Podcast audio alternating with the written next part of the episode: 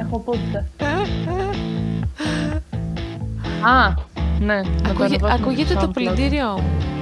Όχι, στίβει το πλυντήριο. Η κοιλιά μου που γουργουρίζει. Όχι, όλα καλά, όλα καλά. Καλησπέρα υπέροχο κοινό του Rani Talk Show. Καλημέρα, καλησπέρα, δεν ξέρουμε τι ώρα είναι και τη στιγμή. Ελπίζουμε να είστε καλά. Ευχαριστούμε για τη μέχρι τώρα στήριξη. Ευχαριστούμε πάρα πολύ. Λοιπόν, Τα βλέπουμε τα stories σας και μας αρέσουν πάρα πολύ. Ναι. Είστε πολύ γλυκά όλα σας. Λοιπόν, Ε, σήμερα, αγαπητό κοινό του Rani Talk Show, ε, θα κάνουμε ένα επεισόδιο, μια συζήτηση, ε, με τίτλο Choose Your Battles. Και γιατί ξέρουμε από τώρα τον τίτλο; Γιατί είναι πολύ συγκεκριμένο αυτό που θέλουμε να πούμε.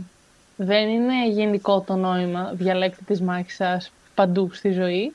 Ε, η φάση μας σε αυτό το επεισόδιο είναι το sustainability, το eco-living και γενικά η όλη φάση του πλανήτη που πεθαίνει και πώς μπορούμε να κάνουμε κάτι να το σώσουμε. ακριβώς. Βέβαια, ξέρουμε ότι δεν μπορούμε να κάνουμε όλοι τα πάντα, έτσι. Δυστυχώς. Οπότε, καλό είναι να διαλέγει ο καθένας τα πράγματα που μπορεί να κάνει. γιατί- Γιατί εγώ μπορώ να προσπαθήσω να είμαι vegan, αλλά αυτό δεν σημαίνει, ας πούμε, ότι πρέπει να μην αγοράζω και fast fashion, γιατί άμα το κάνω, άμα κάνω το ένα, αναιρώ την προσπάθειά μου στο άλλο. Όχι, ο καθένας κάνει αυτό που μπορεί μέχρι το βαθμό που μπορεί. Γιατί πολλά από αυτά τα πράγματα είναι και πολύ κοστοβόρα και μια αλλαγή είναι πολύ χρονοβόρα ίσως. Ας πούμε, από το να κάνεις αγορές fast fashion, να αρχίσεις να ψωνίζεις σε thrift shops.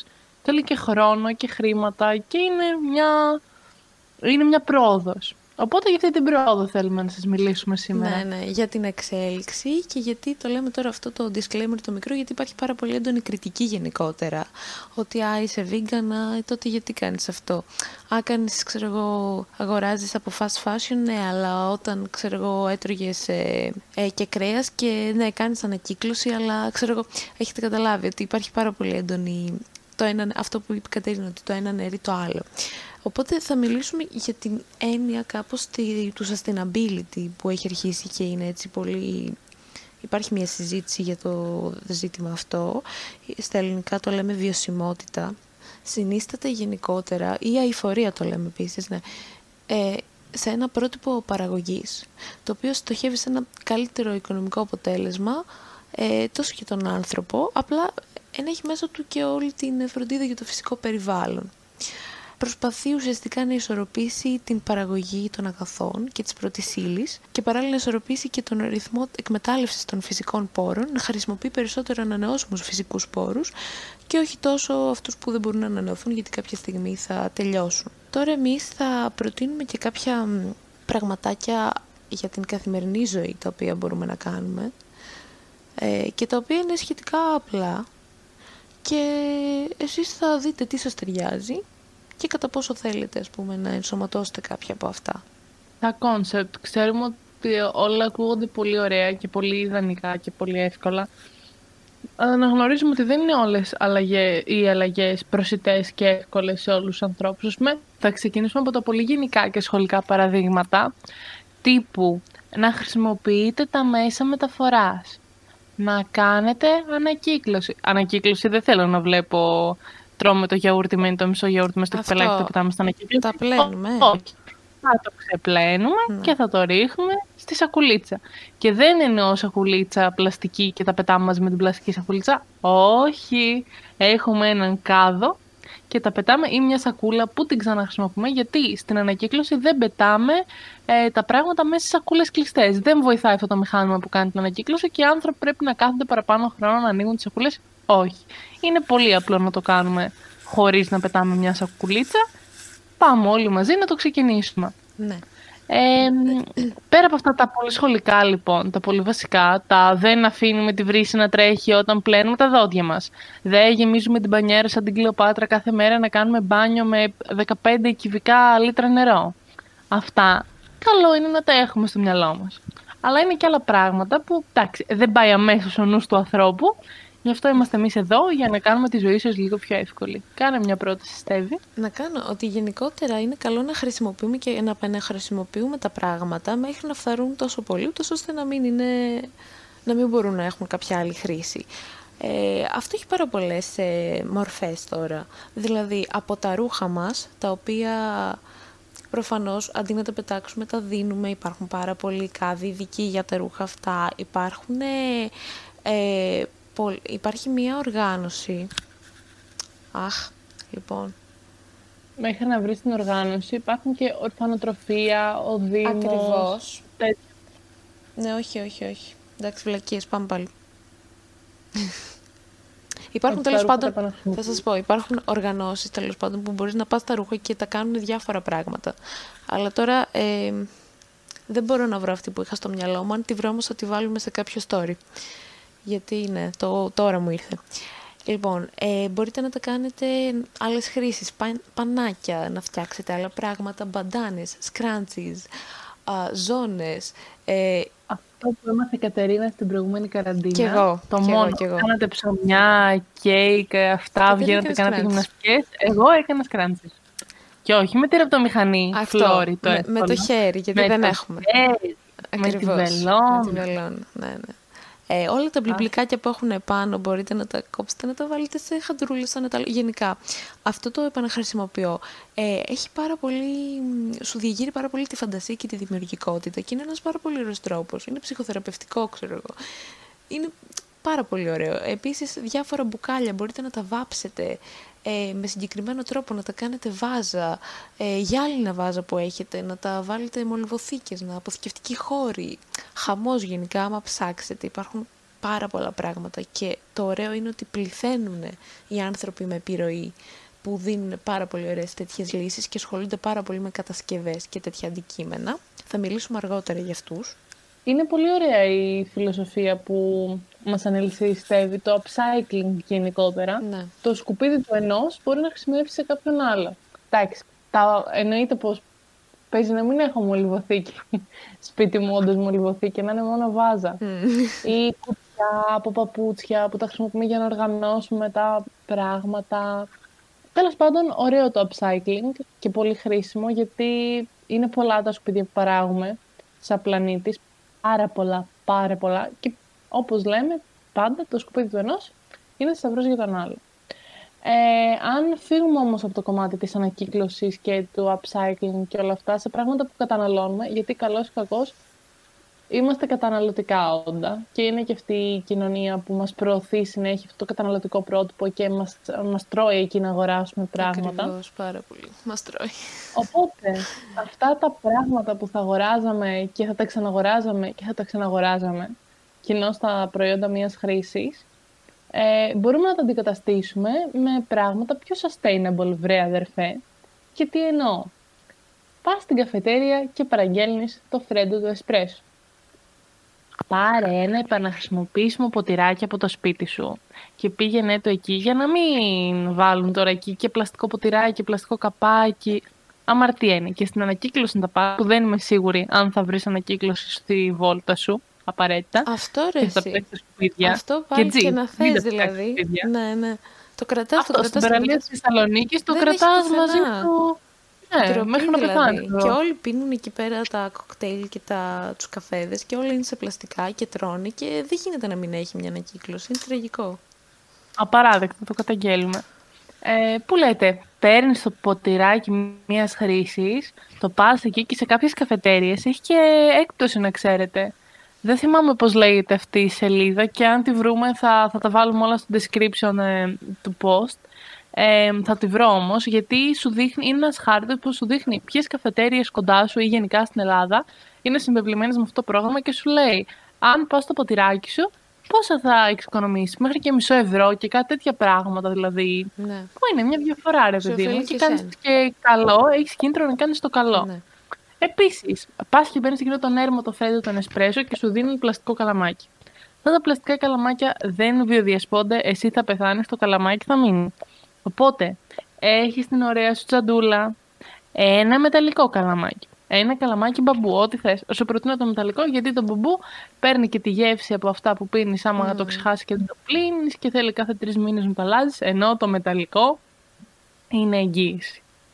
Ε, παίρνεις που λες το μεταλλικό στο το καλαμάκι, το βάζεις εκεί πέρα και κάνεις τη δουλειά σου. Βέβαια, είναι και οι συνθήκες που δεν σε βοηθάνε. Γιατί στην αρχή, που δεν θα έχεις συνηθίσει εσύ και ο κόσμος δεν έχει συνηθίσει, αν και τώρα πια έχει συνηθίσει, όταν το ξεκινούσα εγώ πριν 2-3 χρόνια, καμία σχέση. Ναι, δηλαδή, ζήταγα τη λεμονάδα μου και μου βάζαν και το καλαμάκι. Και τους έλεγα, Μα σας είπα, να μην μου βάλετε καλαμάκι. Και τους το έδειχνα και τους έλεγα, Να, έχω το δικό μου. Α, δηλαδή να το πετάξω. Όχι, δεν θα τους το αφήσεις, γιατί αν το πετάξουν, θα το πετάξουν προφανώς σκουπίδια. Θα το πάρεις στη τζαντούλα σου και θα το πετάξεις μετά σε μία ανακύκλωση.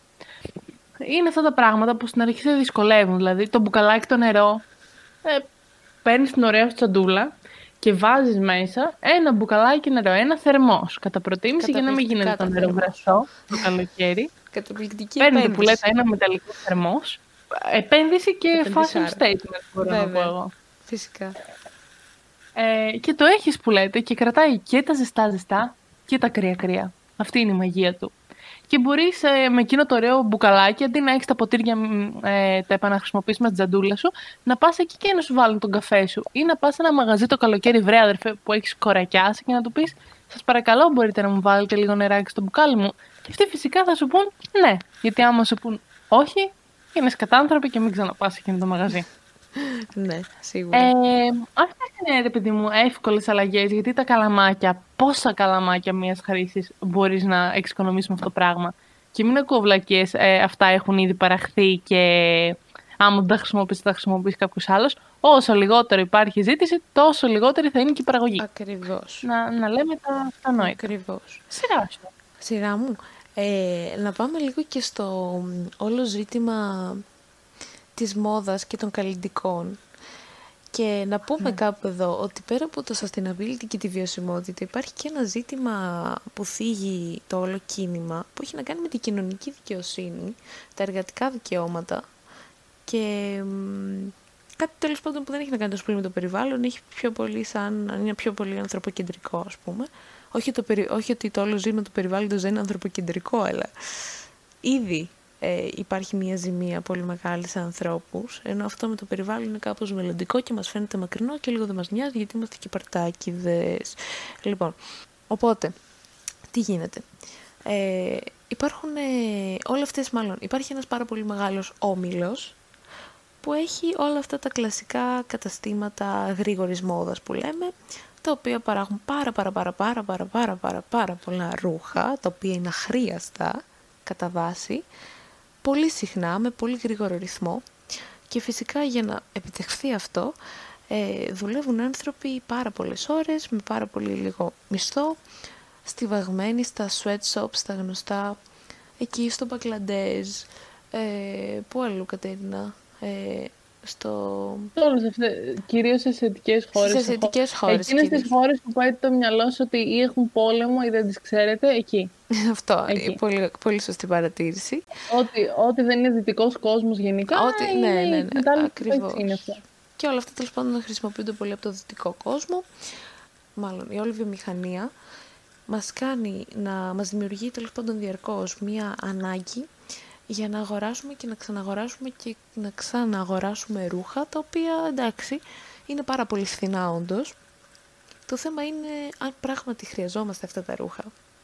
Το θέμα είναι πώς έχουν φτιαχτεί αυτά τα ρούχα και πώς εμείς συντελούμε εν τέλει στην καταπάτηση πάρα πολλών ε, ανθρωπίνων δικαιωμάτων μαζί και πώς εμάς δεν μας ωφελεί καθόλου όλος αυτός ο τρόπος σκέψης και όλα αυτά.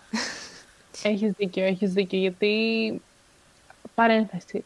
Ε, όσοι έχετε Netflix, ε, να δείτε το Social Dilemma. Και αν δεν το έχετε δει, γιατί δεν το έχετε δει, μην βλέπετε μόνο Friends στο Netflix. Έχει και ωραία πράγματα. Είναι λοιπόν ένα ντοκιμαντέρ που εξηγεί πώς λειτουργούν τα social media. Και το αναφέρω εδώ γιατί ε, σου εξηγεί λίγο πώς λειτουργεί όλο το marketing ε, όταν βρίσκεσαι στα social media και σου λέει ότι όσο χρόνο ξοδεύεις σε μια δημοσίευση για να δεις ας πούμε εκείνο το ωραίο φορεματάκι, ο αλγόριθμος λέει «Α, της αρέσουν αυτήν τα φορεματάκια» ναι. και στα πετάει συνέχεια. Δηλαδή, μπορεί πολλές φορές να μην είσαι όντως εσύ που το θέλεις. Αλλά να είναι αυτή η καταναλωτική μανία που έχει περάσει το υποσυνείδητό σου, γιατί μέσα στη μέρα έχεις δει 45 φορές εκείνο το, το φορεματάκι. Ακριβώς, ακριβώς. Και λες, εντάξει, είναι σημάδι, το θέλω. Ναι, ναι, ναι, ναι. Και το ίδιο συμβαίνει και με τα καλλιτικά. Πολλές φορές, ειδικά αυτά που έχουν όλα τα, όλα τα σήμερη πράγματα, που έχουν αυτό το υλικό, μίκα λέγεται. Κατερίνα, μίκα Μίκα. Το οποίο σχετίζεται πάρα πολύ, ας πούμε, με παιδική εργασία, ο τρόπος για να, το, για να βρεθεί όλο αυτό το glitter είναι πολύ σκοτεινός. Και το ζήτημα είναι πότε αποφασίσαμε ότι θέλουμε να ψωνίζουμε τόσο συχνά όλα αυτά τα πράγματα, όλη αυτή η γρήγορη μόδα. Γιατί αν δείτε, αυτά βγαίνουν, ας πούμε, κάποια στιγμή, ένα μήνα του χρόνου, και μετά από ένα-δύο μήνες έχει αλλάξει εντελώς πάλι το, η βιτρίνα. Δηλαδή αποσύρονται και το θέμα είναι ότι αποσύρονται και συνήθως καίγονται. Και ήδη είναι πολύ ρηπογόνος ο τρόπος που λειτουργούν αυτά τα εργοστάσια, γιατί κανείς δεν λαμβάνει μέτρα είναι ρηπογόνος για τους ανθρώπους ήδη που ζουν εκεί, δεν είναι μελλοντικό το ζήτημα. Οπότε με το να μην τα χρησιμοποιούμε ουσιαστικά, παράγουμε πολύ περισσότερα από όσα χρειαζόμαστε. Καταναλώνουμε πάρα πολλούς σπόρους για κάτι το οποίο δεν υπάρχει ανάγκη. Και η ανάγκη έτσι κι αλλιώς δημιουργείται τεχνητά μέσω της διαφήμισης και όλα αυτά. Υπάρχει ανάγκη για ρούχα δηλαδή, αλλά δεν υπάρχει σε αυτό τον ακραίο βαθμό. Πώς μπορούμε ωστόσο να ισορροπήσουμε κάπως την ανάγκη μας, ας πούμε, να είμαστε fashionable και stylish. με το να μην αγοράζουμε διαρκώς; Παιδιά, θα σας πω ότι καταρχάς μια πάρα πολύ ωραία και φθηνή λύση είναι το thrift shopping. Τι γίνεται τώρα με το thrift shopping; Κάθε ρούχο είναι μοναδικό, δεν θα το βρεις πουθενά άλλου και κουβαλάει και μια ιστορία, το έχει φορέσει κάποιος άλλος. Και μην μου πείτε ότι συχαίνεστε, γιατί αυτό είναι στο μυαλό σας δεν υπάρχει κανένας αντικειμενικός λόγος να συγχαθείς έτσι κι αλλιώς θα το πλύνεις. Και αν δείτε σε τι κατάσταση βρίσκονται τα ρούχα από όλες αυτές τις εταιρείες που λέμε τώρα, της γρήγορη μόδας, πρέπει να τα αγοράσετε, εντάξει. Δεν νομίζω ότι έχει καμία μεγάλη διαφορά. Ε, ότι το χειρότερα ένα είναι. και το άλλο είναι καθαρό. Χειρότερα. Επειδή το περνάνε με ένα στίμερ εκεί πέρα για να φαίνεται ατσαλάκωτο, ας πούμε. Δεν ξέρω. Μην τρελαινόμαστε. Κάποια είναι δηλαδή το σαν, περνάνε, σαν το κουρέλια, περνάνε. δεν ξέρω. Έτσι από τον τρόπο που έχουν στιβαχθεί και πεταχτεί και... Λοιπόν, οπότε ναι. Και εντάξει με το thrift shopping ουσιαστικά βλέπεις πόσα πολλά πολλά πολλά ρούχα υπάρχουν που είναι σε πάρα πολύ καλή κατάσταση και δεν τα χρειάζεται κάποιος. Γιατί να μην το πάρεις; Και μπορείς να πάρεις και πάρα πολλά και φτηνά και μετά να τα ξαναπάς, να τα ξαναπουλήσεις, ας πούμε. Δηλαδή, ουσιαστικά χρησιμοποιούμε ό,τι έχουμε και βρίσκει και πάρα πολύ ενδιαφέροντα κομμάτια, κατά τη γνώμη μου, που είναι μοναδικά, έτσι, και ανεπανάληπτα. Πες για εκείνο το ραντεβού που είχαμε κάνει στο μπαζάρ. Είχαμε βγει ένα date με την Κατερίνα. Ήταν και εκεί Ήταν και εκεί εντάξει. Αλλά είχαμε βγει ένα date με την Κατερίνα. λοιπόν. Από τα πρώτα μας ραντεβού ήταν αυτό. Ραντεβού. Και μετά μας κλείσανε. Μετά μας κλείσανε φυσικά. Λοιπόν, και είχαμε πάει σε ένα μπαζάρ, παιδιά, ρούχων. Ε, φυσικά είχε και πάρα πολύ κόσμο. Είχε και COVID τότε, όλα, όλα καλά. Είχε... Δεν είχε πολύ COVID, δεν μας ένοιαζε τότε. Τότε ήταν εκείνο ναι, το ένα κρούσμα που λέγαμε Ήρθε κορονοϊό στην Ελλάδα, ναι, Χριστέ μου, ναι. Παναγία μου, τι κάνουμε. Ε, και είχαμε δει τέλος πάντων εκεί κάτι πάρα πολύ ωραία κομμάτια. Η Κατερίνα με έπεισε να πάρω ένα πορτοκαλί που κάμισε πάρα πολύ παρδαλό. Το φοράω συνέχεια. Άμα, παρδαλό. Άμα έχετε δει στα media, είναι ένα σαν καουμπόικο που έχω, που όλοι με κοροϊδεύουν όταν το φοράω. Είναι αυτό. Ναι, shameless promo. Πήγε όμως πάρα πολύ και είχε δει και ένα καταπληκτικό βυσινή φόρμα που το ναι. βλέπει ο πολιτής και τη βλέπει που το κοιτάει και βλέπει και στέβει το φόρμα και της λέει: Έλα, αφού σου αρέσει, αφού σου πάει πάρα πολύ. Παιδιά. Στέβει το παίζει δύσκολη και δεν το πήρε, που δεν έχει υπάρξει πιο όμορφο φόρμα. Παιδιά, δεν το έπαιζε δύσκολη. Είχα πάει χωρίς λεφτά έτσι. Μην το κάνετε αυτό στον εαυτό σας. Ναι, καλό είναι βασικά να μην Είχα ψιλοξεμείνει και είχα πάει στον μπαζάρ για βόλτα, λέει εντάξει.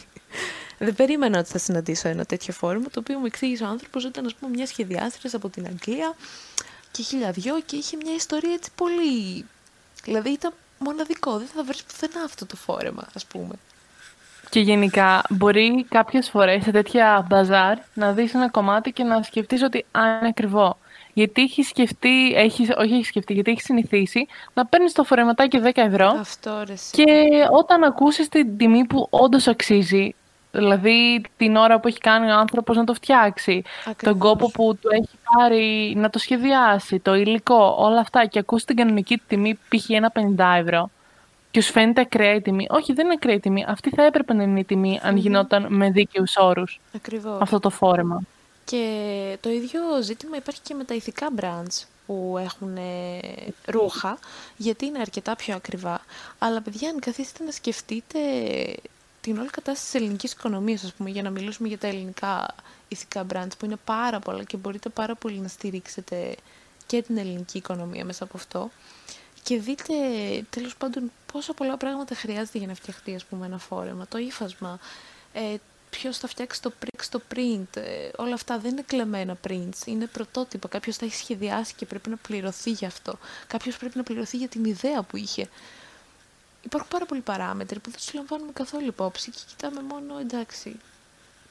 Και το καταλαβαίνω ότι μπορεί να μην μπορείς να έχεις τη δυνατότητα αυτή να αγοράσεις ε, τόσο πολλά ρούχα, αλλά αν ας πούμε ήδη θα πανάς ένα πολύ μεγάλο ποσό σε ρούχα γρήγορης μόδας, μπορείς να σκεφτείς να κάνεις μια επένδυση, γιατί είναι επένδυση; Είναι καλύτερης ποιότητας, είναι πιο κλασικά κομμάτια και εντάξει, δεν λέμε, ε, ούτε θα κρίνουμε κάποιον που θα αγοράσει από μαγαζιά γρήγορης μόδας και εμείς το κάνουμε αρκετές φορές, αλλά προσπαθούμε να το περιορίσουμε βασικά. Και αν αρχίσεις σταδιακά να χτίζεις την καρτέρα, όπως πιστεύω βρίσκεις και το δικό σου στυλ, που είναι μοναδικό. Γιατί δυστυχώς όλη αυτή η βιομηχανία μας πουλάει ένα έτοιμο πακέτο ε, πώς να πω...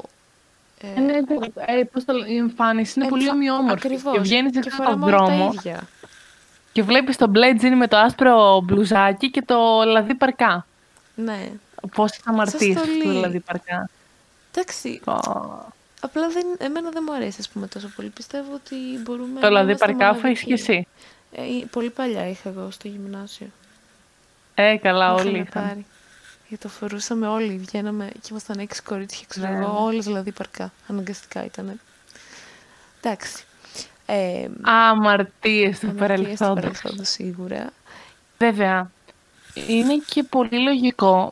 Ε, εγώ βρίσκομαι και στην αντίθετη μεριά και θα κάνω τον συνήγορο του διαβόλου και θα σου πω ότι ναι, είμαι εντελώς υπέρ να πάρεις μερικά ε, ρούχα που να αξίζουν. Α πούμε, το τζιν, μην πάρεις τρία τζιν που να κάνουν από 20 ευρώ, πάρε ένα τζιν που να κάνει 60-70 και να το έχεις. Είμαι πολύ υπέρ αυτού του πράγματος, το να παίρνεις κάτι ποιοτικό και να μην παίρνεις τρία πράγματα χαμηλότερης ποιότητας που στην τελική δεν θα σου κάνουν και δουλειά γιατί μετά από τέσσερα πλησίματα θα τρυπήσουν. Ε, όμως, είναι και πάρα πολλά τα άτομα που, ειδικά τώρα με την καραντίνα, ανεβοκατεβαίνουν τα κιλά σαν τρελά. Μιλάω εκ Και δεν μπορείς να Α ναι. πούμε, να επενδύσεις σε κάτι όταν τα κιλά σου ανεβαίνουν και κατεβαίνουν και ανεβαίνουν και κατεβαίνουν. Το ακούω αυτό. Γι' αυτό είναι πολύ ωραίο το να παίζεις με αξισουάρ, όπως λέει η Στέβη. Ακριβώς. Γιατί όντως το στυλ είναι κάτι που μας χαρακτηρίζει. Πώς έχουμε το άρωμα που μας χαρακτηρίζει, πώς προσπαθούμε να διαμορφώσουμε τις απόψεις μας για να γίνουμε ένας άνθρωπος, μια προσωπικότητα ολοκληρωμένη. Έτσι και το στυλ μας πρέπει, όχι πρέπει, είναι όμορφο να μας χαρακτηρίζει και να βλέπουμε κάτι και να λέμε Α, αυτό είναι τόσο Στέβη. Είναι ωραίο αυτό. That's a Raven. Παιδιά, εγώ ακόμα, ακόμα περιμένω να, να δω τι είναι. Μου το έχει ξαναπεί. Αυτό είναι τόσο στέβη και δεν ξέρω τι. Δεν έχω δει ποτέ για ποιο πράγμα το λέει. Ή αντίστοιχα, ή ανάποδα μάλλον. Ε, μπορείς να επενδύσεις ας πούμε σε κάτι πιο ακριβό παντελόνι, μπλούζες και τέτοια ξέρω εγώ πολλά μονόχρωμα ζιβάγκο βοηθάνε πάρα πολύ είναι πολύ ευκολοβόρητα και να αγοράζεις από fast fashion ξέρω εγώ πιο συχνά για να είσαι και στη μόδα, ας πούμε, αν θέλεις, μία ζώνη, μία τσάντα με το print που είναι, ας πούμε, στη μόδα τώρα. Γενικά ο καθένας πιστεύω ότι μπορεί να βρει τον τρόπο που μπορεί να λειτουργήσει όλο αυτό. Αν το σκεφτείτε και το συνδυάσετε και με την όλη ιδεολογία του μινιμαλισμού, αρχίζουν όλα και κουμπώνουν σαν ένα μαγικό παζλ και δεν είναι τόσο πολύ δύσκολο. Δηλαδή δεν είναι τόσο αντιφατικά όλα μεταξύ τους πλέον και θεωρώ ότι έχουμε εξελιχθεί πάρα πολύ. Και ο μόνος τρόπος για να εξελιχθεί και η βιομηχανία, αν το σκεφτείτε πιο ευρύτερα, είναι εμείς να καθορίσουμε μια διαφορετική ποιότητα ζήτηση σε πιο πράσινα, ας πούμε, προϊόντα και μόνο έτσι θα αλλάξει και η βιομηχανία. Γιατί υπάρχει όλη εντύπωση στο μυαλό των ανθρώπων ότι αυτό δεν συμφέρει. Το περιβαλλοντικό, το οικολογικό μάλλον δεν συμφέρει. Ότι είναι κάτι πάρα πολύ δαπανηρό, χωρίς κέρδος.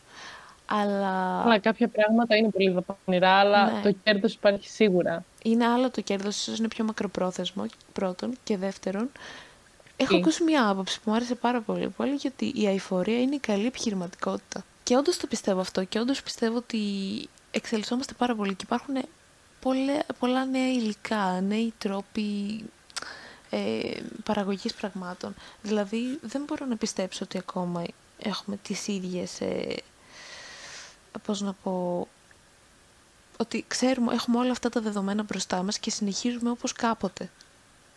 Όπως τη δεκαετία του 80, ας πούμε. Πάρα πολύ, πάρα πολύ. Και είναι δύο τα ζητήματα που θέλω να θίξω πάνω σε αυτό. Το ένα είναι ότι υπάρχουν τόσες όχι, cruelty free και sustainable ναι. επιλογές που είναι όντως εφικτό πλέον να τις υιοθετήσεις και σε καταναλωτής και σαν εταιρεία και οτιδήποτε. Ας πούμε, παράδειγμα, ε, η Mary Boo, η γνωστή. Ναι. Ε, πρώτη συλλογή κάνει παπούτσια με κανονικό δέρμα. Ελληνικό και όλα αυτά και το ένα και το άλλο, δέρμα όμως. Και τώρα πλέον είναι όχι βιοδιασπόμενη πάτη, όχι συνθετικό δερματίνη. Ναι. Δηλαδή, όταν θες να κάνεις μια προσπάθεια, ακριβώς και το σίγουρα ψάχνεις. δεν ήταν ό,τι καλή. Το είχε πει δηλαδή ότι είναι πολύ δύσκολο να βρεις υλικά και που να είναι και ποιοτικά ταυτόχρονα.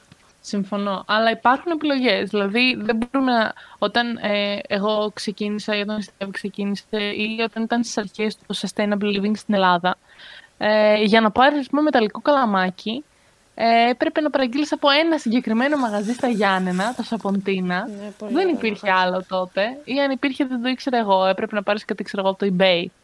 Αλλά στην Ελλάδα δεν υπήρχε κάτι αντίστοιχο, ας πούμε. Και τώρα πλέον υπάρχουν παντού μεταλλικά καλαμάκια και μπαμπού και το ένα και το άλλο. Και είναι ένα mm. μαγαζί στα Χανιά, το Do It, γιατί άμα δεν μπαινέψεις στο σπίτι σου θα πέσει να σε πλακώσει, όπως mm-hmm. λέω σε κάθε επεισόδιο. Mm. Είναι ένα μαγαζί, το Do It στα Χανιά, που έχει υλικά για crafts. Και είναι και coffee shop παράλληλα. Δηλαδή μπορείς να κάτσεις εκεί, να πάρεις τα υλικά σου και να κάνεις την κατασκευή σου. Και εγώ είχα κάτσει μια μέρα και είχα πάρει μια λεμονάδα πάλι και μου είχε βάλει καλαμάκια από μακαρόνι. Πόσο γαμάτο είναι αυτό να κάνεις τέτοιες επιλογές σαν άνθρωπος στο μαγαζί σου. Ακριβώς. Δεν είναι δύσκολο. Γιατί εντάξει, έχουμε πάρα πολύ δύναμη ως καταναλωτές γενικά και οι επιλογές μας διαμορφώνουν αυτό που θα μας πουλήσουν αύριο. Ακριβώς. Απλά αφενός με τη διαφήμιση είναι πάρα πολύ δύσκολο να επιβληθεί σε αυτό το κτίνος που λέγεται καταναλωτισμός και είναι πολύ δύσκολο γιατί σου δημιουργούνται πλαστές ανάγκες και σχετίζεται πάρα πολύ και με την κοινωνική σου φάση, πώς να το πω, το πώς θα ενταχθείς ομαλά στο κοινωνικό σύνολο πλέον, γιατί σε ένα βαθμό μετριέσαι από το πόσα αγαθά έχεις, ας πούμε, η αξία σου έχει συνδεθεί αρκετά με το πόσο καταναλώνεις πλέον, OK, okay. αλλά από την άλλη και οι επιχειρήσεις πρέπει να αρχίσουν για μένα να πηγαίνουν προς αυτή την πλευρά, γιατί σίγουρα θα πάμε κάποια στιγμή όλοι προς αυτή την πλευρά. Πιστεύω ότι θα είναι πολύ καλύτερο. Δηλαδή, εντάξει, το μεγάλο βήμα θα γίνει από τις επιχειρήσεις τις ίδιες. Γίνεται σιγά σιγά. Ναι, σταδιακά το βλέπουμε οι δηλαδή. επιχειρήσεις ευτυχώς. Ε, οι πολλά ας πούμε, brands με καλλιτικά και με ναι, ρούχα ναι. και με τέτοια έχουν κάνει αρκετά μεγάλη στροφή και πάνω σε αυτό το ζήτημα να μιλήσουμε λίγο και για, το, για τη φάση του cruelty free. Ακριβώς. Γιατί είναι και αυτό ένα, ένα σκέλος του ethical living, ας πούμε, του να κάνεις επιλογές που να μην είναι μόνο, να μην σκέφτεσαι μόνο την παρτάρα σου, αλλά και τον υπόλοιπο κόσμο, ε, τον πλανήτη, τα ζωάκια, όλα αυτά. Cruelty free, λοιπόν, είναι τα προϊόντα τα οποία δεν έχουν ε, δοκιμαστεί πάνω σε ζώα.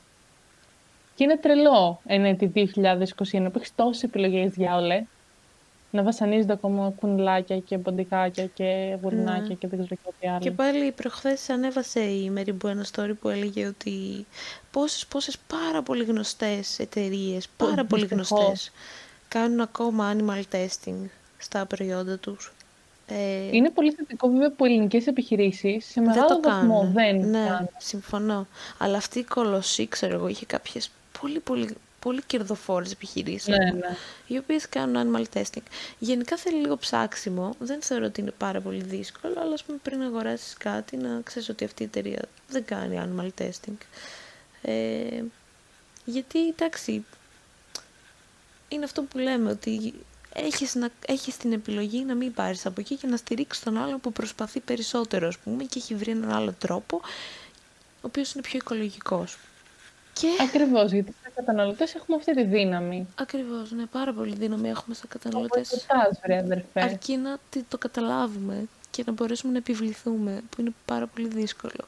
Ωστόσο, μέσα σε αυτή, μέσα σε αυτή την προσπάθεια, για να εντάξεις αυτή τη φιλοσοφία και την, ε, τον τρόπο σκέψης στη καθημερινή σου ζωή πιο εύκολα και νομίζω φαίνεται κάτι πάρα πολύ μακρινό και απροσπέλαστο για σένα, υπάρχουν ε, και influencers οι οποίοι ασχολούνται έτσι πάρα, με πολύ όμορφο τρόπο με το όλο θέμα, χωρίς να είναι ιδιαίτερα επικριτικοί. Κάποιοι είναι λίγο ηρωνικοί, αλλά εντάξει. Νομίζω αν τους δεις... Είναι λίγο κακό αυτό. Ναι, και εγώ διαφωνώ, διαφωνώ με την τόσο σφοδρή κριτική, γιατί ο καθένας κάνει ό,τι μπορεί, πιστεύω, και αν δεν κάνει, δεν νομίζω ότι θα τον αλλάξει με, να το, κριτικά, με το να τον κριτικάρεις τρομερά. Δηλαδή, νομίζω ότι σου πάει κόντρα μετά και θυμώνει απλά και λέει εγώ θα σου αποδείξω το αντίθετο, πούμε. Γιατί ήδη το να ανατρέψεις μια κανονικότητα που είναι τόσο πολύ παγιωμένη, τόσα χρόνια και εμείς δεν το έχουμε ζήσει καν αυτό. Το τι γινόταν στα 80s, στα 90s και ο κόσμος δεν έχει ιδέα τι είναι, ξέρω εγώ, βασικά πράγματα τέλος πάντων. Ε, αλλά τώρα δεν θεωρώ ότι είναι τόσο δύσκολο. Δηλαδή είμαστε όλοι λίγο διαφορετικοί. Αυτή η γενιά είναι διαφορετική. Οπότε θα ξεκινήσω με την Αλεξάνδρα Διονά, κατά κόσμον A Shiny Day.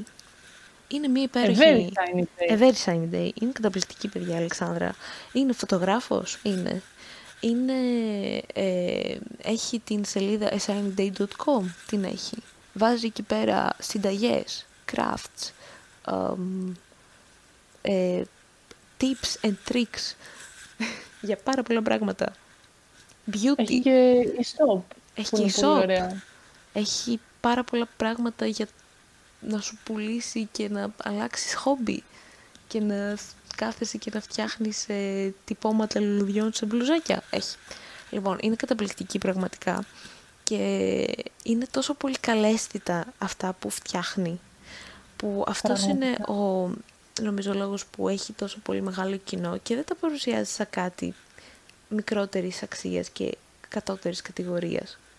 Δηλαδή και αυτό το upcycling που κάνει τα αναβαθμίζει τόσο πολύ όλα.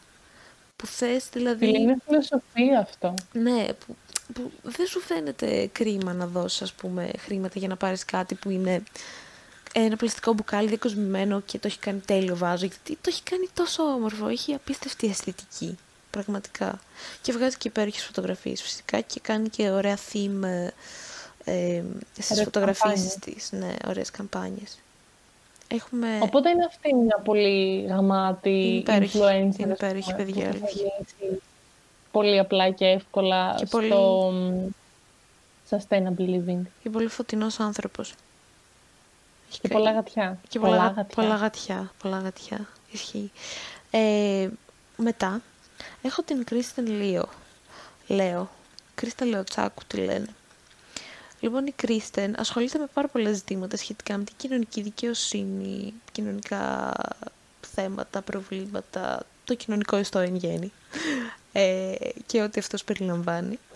Και ασχολείται πάρα πολύ και με το πιο οικολογικό τρόπο ζωής, είναι και με το μινιμαλισμό, είναι και με το thrifting, έχει πάρα πολύ ωραίο στυλ, ε, κάνει πάρα πολύ ωραία βιντεάκια, έχει και αγγλικό και ελληνικό κανάλι, το αγγλικό είναι λίγο πιο εμπλουτισμένο νομίζω, και από την Κρίστεν είχα δει και την Ethical and Easy, που και εκείνη κάνει, ασχολείται με τη μόδα. Τέλος αυτά τα κορίτσια έχουν έρθει για να σου, να σου δώσουν να καταλάβεις ότι δεν χρειάζεται να αγοράσεις από fast fashion κάθε 3 και 5 για να είσαι stylish και ότι μπορείς να βάλεις τη φαντασία σου να, να δουλέψει και να έχεις καταπληκτικό στυλ επίσης. Δηλαδή κάνουν lookbooks από το ό,τι έχουν θρυφτάρει ας πούμε. Και πράγματα που έχουν τέλος πάντων τα μεταποιούν. Χαμούλης, χαμούλης. Λοιπόν, Κατερίνα έχεις να προσθέσεις κάποιον; Σαν ε, influencer πάνω στο ethical living, όχι τόσο, όσο στο μινιμαλισμό, γιατί ο μινιμαλισμός είναι ένας πολύ ωραίος τρόπος ε, αν δεν μπορείς εσύ, ας πούμε, να πεις «Α, δεν θα αγοράσω ξανά ε, ρούχο», από μόνος μου, ο μινιμαλισμός θα έρθει και θα σου πει ότι δεν χρειάζεσαι 45, χρειάζεσαι Ακριβώς. 5 που κάνουν μια χαρά. Δεν χρειάζεται να έχεις ε, 10 κεριά, χρειάζεσαι ένα, ίσως κανένα. Δεν χρειάζεται 200 μαξιλάρια στον καναπέ. Δεν χρειάζεσαι μαξιλάρια στον καναπέ και δεν χρειάζεσαι ένα ζευρέ ριχτάρι. Χρειάζεσαι ένα λευκό ριχτάρι. Και ηρεμεί το μάτι και έρχεται και αδειάζει ο χώρος από τα περιτά Μμμ. και έρχεται και καθαρίζει ο εγκέφαλος και όλο και ξαναβλέπεις με άλλα μάτια τον κόσμο. Ακριβώς. Είχα δει ένα καταπληκτικό ντοκιμαντέρ που λέγεται Minimalism και είναι του Μάντα Βέγια. Το έχει στο Netflix. Ο Ματ γενικά έχει και κανάλι στο YouTube που κάνει πάρα πολλές σειρές και αν τον παρακολουθείς αλλάζει πάρα πολύ ο τρόπος σκέψης σου και η οπτική σου απέναντι στο όλο ζήτημα. Ό,τι πιο Επίσης, ένας aesthetically τρόπος pleasing. να, να μειώσουμε, ξέρω εγώ, το, τα σκουπίδια μας και τα πλαστικά μας και όλα αυτά που χρησιμοποιούμε. Πολύ ωραίο, πολύ ωραίο tip, πρώτο tip αυτό. Να πηγαίνουμε στα μαγαζιά, ακόμα και στο σούπερ μάρκετ νομίζω έχει σε κάποιο σούπερ μάρκετ, χονδρική, και παίρνουμε το ωραίο μας βαζάκι και λέμε μισό κιλό φακές και το πάμε εκεί και μας βάζει φακές και ούτε πλαστικά, Αχ, ναι, ρε, εσύ, χαρτοσακούλες, το ένα τέλεια. το άλλο. Χήμα. Εγώ χήμα έτσι παίρνω φακές. σφαιρούς καρπούς. Ακριβώς, χήμα. Πολύ Όχι σωστά. 45 σακουλάκια και ξανά σακουλάκια και αυτά. Πολύ Δεν υπάρχει σωστά. κάποιος λόγος. Ή τσάι. Πας, εγώ εδώ στη Θεσσαλονίκη, στο δρόμο του τσαγιού, πας στο ωραίο σου βαζάκι και τους λες 100 γραμμάρια από αυτό. 50 γραμμάρια από εκείνο. Είναι πολύ πιο εύκολο. Ξέρω ότι δεν είναι βολικό σε όλους να κρατάμε τα βαζάκια και να τα πηγαίνουμε μακριά με να μας τα γεμίζουν. Αλλά είναι όλα μία συνήθεια. Αλήθεια είναι όλα μία Ναι, συνήθεια. σίγουρα είναι συνήθεια. Είναι θέμα συνήθειας. Και Η σακουλίτσα του σούπερ μάρκετ είναι μια άλλη συνήθεια. Μην σας βλέπω να παίρνετε τις τώρα- σακουλίτσες, θα έρχομαι να τις πω με μισαλίδι. είδα προχθές... Αν αγοράζετε πλαστικές σακουλίτσες. Ναι, μην, αγ- ή να παίρνετε τις ίδιες, αυτές κρατάνε ή να πάρετε οι φασμάτινες και για τα φρούτα και αυτά έχουν βγάλει τώρα στα σούπερ μάρκετ βιοδιασπόμενες αλλά υπάρχουν και κάποιες που είναι Πω. επαναχρησιμοποιούμενες και τις πε- έχεις για το κάθε σούπερ μάρκετ που πηγαίνεις, ξέρω εγώ, την αντίστοιχη που είναι πολύ φθηνές και βάζεις εκεί μέσα τα φρουτάκια σου, εντάξει. Οι βιοδιασπόμενε είναι μεγάλο. είναι fail. Ναι, Αλλά δεν καλύτερα πρέπει να- πήγαινε με ένα πάνινο πουγκάκι από Αυτό. το σπίτι σου, γιατί σε τρεις-τέσσερις μέρες διαλύονται. Δηλαδή δεν είναι ότι ναι, μεν είναι βιοδιασπώμενες, οπότε θα λιώσουν, οκ. αλλά εγώ, ας πούμε, που προτιμούσα τις σακουλίτσες και τα χάρτινα, όλα αυτά να τα βάζω στους κάδους και έπαιρνα, ξέρω εγώ, το φρούτο και μετά τη σακουλίτσα, όταν έτρωγα το φρούτο, την έβαζα στο κάδο των σκουπιδιών. Οι βιοδιασπώμενες σε τρεις μέρες θα λιώσει. Μην το δοκιμάσεις στο σπίτι. Το έχω κάνει και το έχω μετανιώσει. Ωραία. Τέλεια. Ναι. Λοιπόν, και για να επιστρέψουμε στο όλο ζήτημα του μινιμαλισμού, εγώ πιστεύω ότι σε εξελίσσει κάπως και σαν ιδεολογία, γιατί μαθαίνεις να, να αποθείς τα περιτά πράγματα και να μην Τους πειρασμούς. γίνεσαι distracted από όλα αυτά, να μην αποσυντονίζεσαι. Είσαι πολύ πιο συγκεντρωμένος, πιστεύω. Δεν χρειάζεσαι όλα αυτά που σου έχουν πει ότι χρειάζεσαι.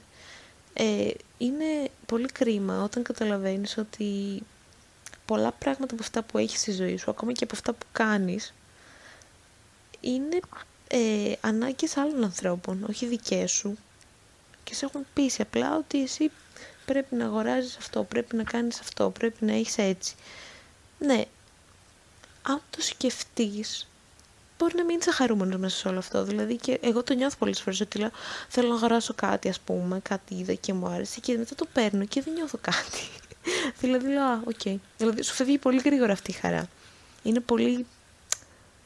Ε, Ισχύει. Πρόσκαιρη. Ισχύει μέσα από την ψυχή μου ισχύει. Όταν με πιάνει Οπότε το δεν έχει καταναλωτικό λαλά δηλαδή ναι. και θέλω να αγοράσω κάτι και νομίζω ότι αυτό θα με κάνει χαρούμενη και μετά το πιάνω στα χέρια μου και είμαι απλά meh. Εντάξει. Γιατί, γιατί, γιατί έδωσα λεφτά γι' αυτό. Ναι. Όχι, να προσπαθούμε όσο μπορούμε να αντισταθούμε στην καταναλωτική μανία γιατί είναι σαν την πείνα όταν ξεκινάς τη δίαιτα που σου έρχεται συνέχεια πείνα. Αλλά άμα προσπαθήσεις και γίνεις master της πείνας σου, σιγά σιγά δεν έρχεται τόσο συχνά και μπορείς να την ελέγξεις. Ακριβώς. Και Πείνα γενικά, γενικά αγαθά είναι και αυτή. ναι.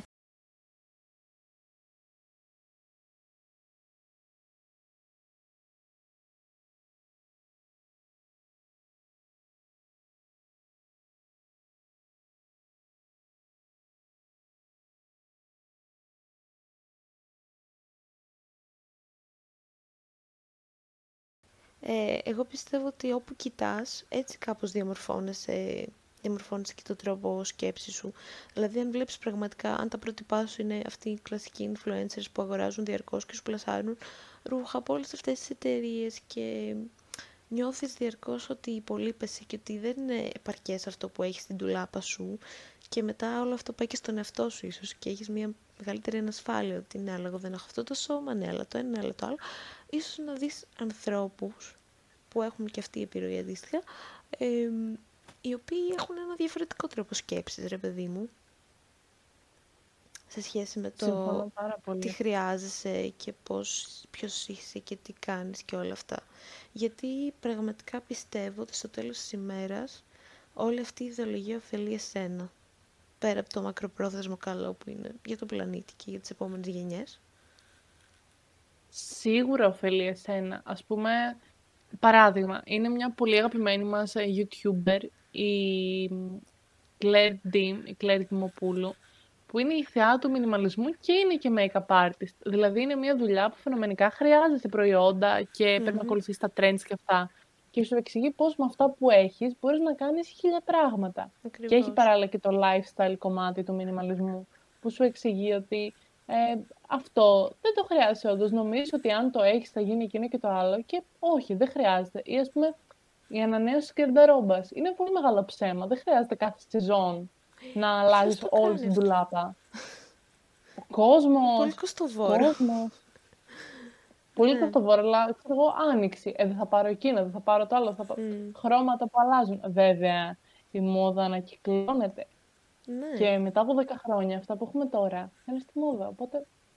Μην τα πετάξεις, αν δεν έχουν λιώσει. Ναι, μην τα πετάξει. Αν δεν μας έχουν φάει εξωγήινη. Όλα τα πράγματα, τα παλιά, ρε παιδί μου, μπορούν να έχουν κάποια χρήση. Και αντικείμενα, πούμε... ίσως είναι ωραίες οι, οι ιδέες αυτές του vintage που το κάνεις πάλι χρήσιμο. Είναι πολύ γλυκούλικα εκείνα τα, τα κεράκια που βλέπω τώρα, τα small businesses που ξεπηδάνε. Και είναι το φλιτζάνι του τσαγιού, εκείνο το, τα good ναι. sign που έχουμε. Ναι. Και έχουν λιώσει μέσα ένα κεράκι και, το και είναι πανέμορφο. Ναι, ναι, πάρα πολύ ωραίο. Γενικά, άμα το ψάξετε, πιστεύω ότι μπορείτε να γεμίζεις έμπνευση. Δεν ξέρω, εγώ έτσι το βλέπω. Ε, βλέπεις πάρα πολλά πράγματα. Δηλαδή, από εκεί που σου έχουν πει ότι αυτό είναι γι' αυτό και μετά το πετάς, βλέπεις τι μπορεί να γίνει, πώς μπορεί να το φτιάξεις. Και πραγματικά όλη αυτή η διαδικασία είναι τρομερά δημιουργική και πολύ ωραία. Ή να βάλεις στο μυαλό σου αυτό που λέμε, το, το χρειάζομαι όντως. Ξέρω ότι είναι πολύ κλισέ, ναι, αλλά πολύ δύσκολο. Είναι, ένας, είναι μια πολύ βασική αρχή του να ζεις με, ε, το να ζεις αηφόρα και το να ζεις χωρίς να δημιουργείς βάρος στην πλανήτη, γιατί ευτυχώς είμαστε πλέον σε θέση να κοιτάμε και τους επόμενους, να μην είμαστε μόνο για την πάρτη μας Έχουμε και για τα παιδιά μας. Άντε.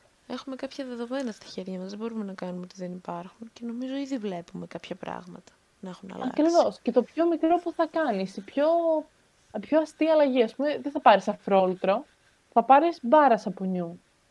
Πόσο απλή αλλαγή είναι αυτή; Και κρατάει και πολύ. Τώρα, Κρατάει πάρα πολύ. Όσο να πάρεις ένα μπουκάλι αφρόλουτρο θα κάνουν τέσσερα σαπούνια. Τέσσερα σαπούνια είναι έξι μήνες που κάνεις μπάνια. Μπορεί και παραπάνω. Κρατάνε αρκετά, παιδιά. Κρατάνε πολύ. Και μην ακούσω ότι η χαζομαρίτσα δεν κάνει αφρό, δεν καθαρίζει. Σας παρακαλώ. Γίνεται με τη ζάχαρη, έτσι. Απλά ζάχαρη είναι ο αφρός. Δεν έχει να κάνει με την καθαρή ποιότητα.